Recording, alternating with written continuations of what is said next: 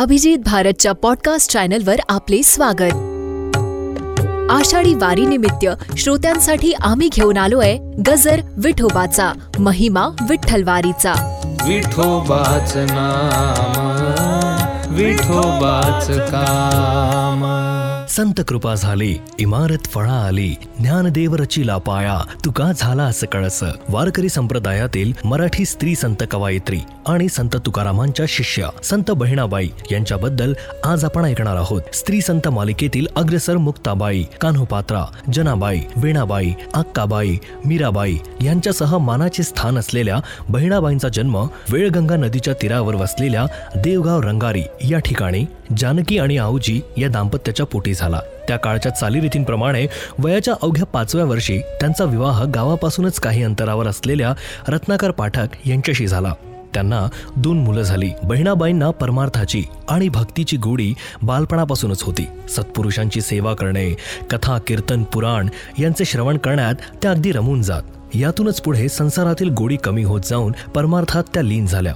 वारकरी संप्रदायात असल्याने पांडुरंगाप्रती प्रीती मनात होतीच. शेतात काम करत असतानाही त्यांचे सतत नामस्मरण चालू राही. एकदा जयराम स्वामीच्या कीर्तनात तुकारामांचे अभंग त्यांनी ऐकले. त्याचा बहिणाबाईंवर काय परिणाम झाला ऐकूया थोड्याच वेळात. विठोबाच नाम विठोबाच काम विठोबाच ध्यानी मनी विठू चारी धाम. हात ठेवूनी कमरी हा उभा जाहला विटेवरी.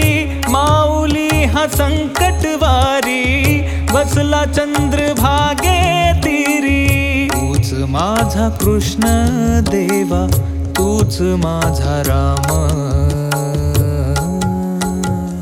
विठोबाच नाम विठोबाच काम विठोबाच ध्यानी मनी विठू चारी धाम.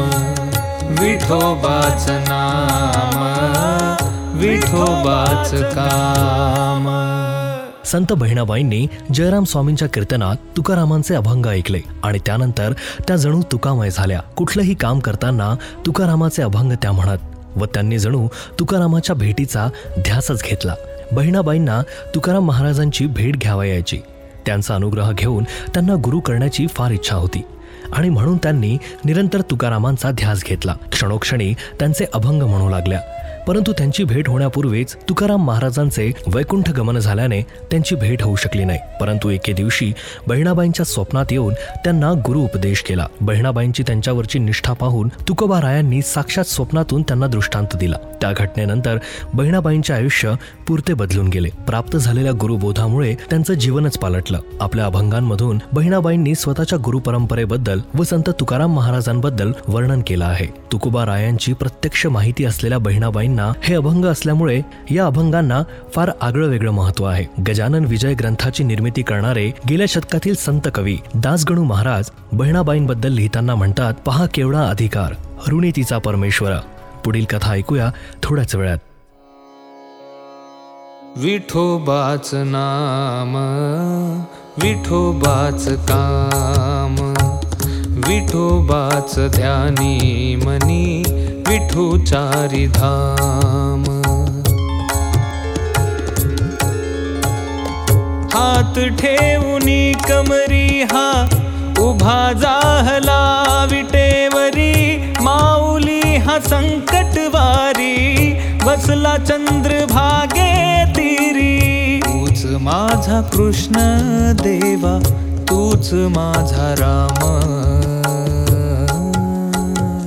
विठोबाच नाम विठोबाच काम विठोबाच ध्यानी मनी विठोचारी धाम विठोबाच नाम विठोबाच काम.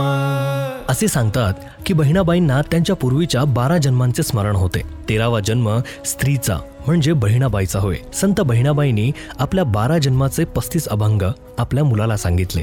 या साध्वीच्या चरित्रातील एक प्रसंग ज्ञात आहे तो असा. नेमाप्रमाणे एकादशीच्या वारीकरता पंढरीला निघालेल्या असताना त्यांना अचानक थंडी वाजून ताप भरला. परंतु पांडुरंगाच्या भेटीची एवढी तळमळ की त्यांनी अंगावरच्या फाटका घोंगडीला विनंती केली. ही माझी हुडहुड. तात्पुरती तुझ्याजवळ ठेव. एवढी वारी करून येईन आणि मग माझा भोग भोगीन. ही घोगडी त्यांनी एका झाडावर ठेवली व त्या वारीस निघून गेल्या. त्या सुखरूप परत येईपर्यंत ते झाड हिम भरल्यासारखे थडथड हालत होते. पुढील कथा ऐकूया थोड्याच वेळात. विठोबाच नाम विठोबाच काम विठोबाच ध्यानी मनी विठुचारी धाम.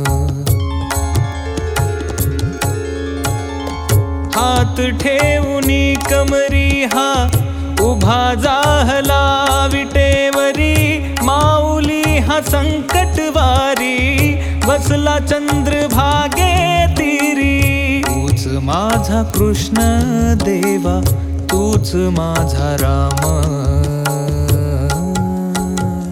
विठोबाच नाम विठोबाच काम विठोबाच ध्यानी मनी विठुचारी धाम. विठोबाच नाम विठोबाच काम. संत बहिणाबाईंची श्रद्धा अपार होती. एका दिवशी त्या रामाच्या मंदिरात पूजा करत होत्या. त्याच वेळेस रामदास स्वामींनी बहिणाबाईंना दिलेल्या हनुमानाच्या मूर्तीने तोंड उघडले आणि साक्षात बहिणाबाईंच्या हाताने तीर्थ घेतले. सध्या ती मूर्ती अजूनही शिरूर गावातील निवासस्थानी उभी आहे. अशा प्रकारची कीर्ती असलेल्या बहिणाबाईंनी अनेक अभंग ओव्या श्लोक आरत्या लिहिल्या. जवळपास सातशे बत्तीस कविता संत बहिणाबाईंच्या नावावर आहेत. त्यांच्या या कविता भक्तिभावाचा उत्स्फूर्त आविष्कार आहे. वेदांताचे प्रतिपादनही त्यात आढळते. त्यांच्या अभंगातून तुकारामाच्या चारित्र्याचे अस्सल दर्शन घडते. त्यांचे अभंग सतराव्या शतकातील पण ते प्रसिद्ध झाले विसाव्या शतकात. त्यांची काव्यशैली साधी सरळ आणि हृदयस्पर्शी आहे. घट फुटलियावरी नभनाभाचे अंतर हा शेवटचा अभंग सांगितल्यावर विठोबाच्या भक्त आणि तुकोबाच्या शिष्या संत बहिणाबाई समाधिस्थ झाल्या. विठोबाच नाम विठोबाच काम.